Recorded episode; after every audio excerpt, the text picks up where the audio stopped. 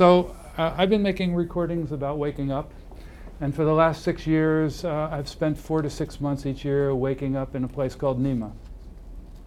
Nima is uh, um, uh, in Accra, and uh, historically it's an area that was called a zongo or a ghetto um, of uh, Muslim immigrants. Um, but it's now a, a, it, it's a very diverse um, kind of neighborhood in central Accra. And um, uh, one of the things that fascinates me is the idea that you can um, uh, you can uh, um, intervene in the process of uh, of understanding waking and dreaming and your sense of uh, what it means to be in a place uh, through recording. So I wake up in this place, and this is the first thing I see visually. I mean, oh. Um, this is usually, you know, the first picture that would be in my mind's eye and the first one that can get shot off if I grab my camera, looking through my window.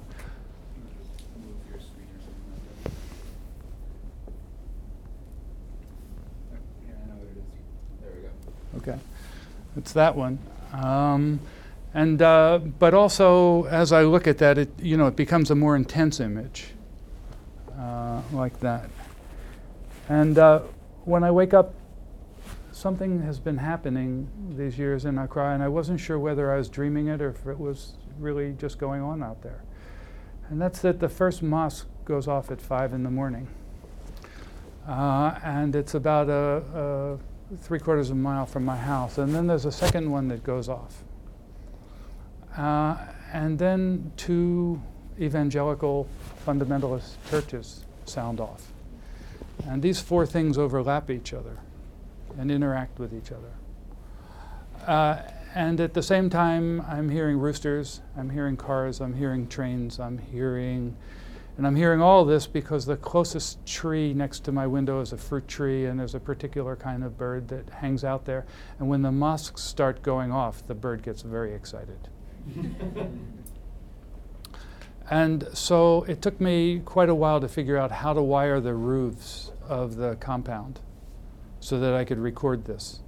And I recorded uh, three days in a row from 5 to 7 in the morning. Uh, and I had micro- uh, one microphone array was in the tree in order to get this from the closeness or the immediacy of the bird, which is the most immediate sound to me and where I wake, and then the diffuseness of this kind of mile and a half or so radius around me, which is this, this other world. And uh, I deliberately mixed this sound so that it would be quite dirty. That is, there's a lot of bottom end, there's a lot of really scruffy stuff.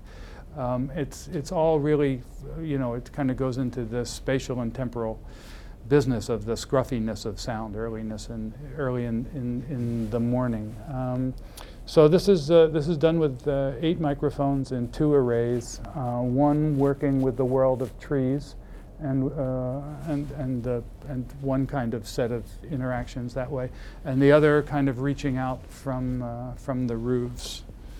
Um, and it's, a f- it's a 45 minute long composition. You won't, I won't do that to you. that was commissioned for an installation. The installation's about one third the size of this room and it's a dark room and there's just one window and this image is in the place where the window is um, and there's a bed a single bed like a cot bed with a mosquito net and just a pair of headphones on top of the pillow that's the whole visual installation uh, in the dark room and then the, it's a 5.1 uh, of this sound material so what I've done is mix the first seven minutes of this piece and the last seven minutes of it together to give you a kind of shorter version of what goes on in this piece with all of those interactions and uh, the experience of waking um, uh, in, uh, in, in, in Nima.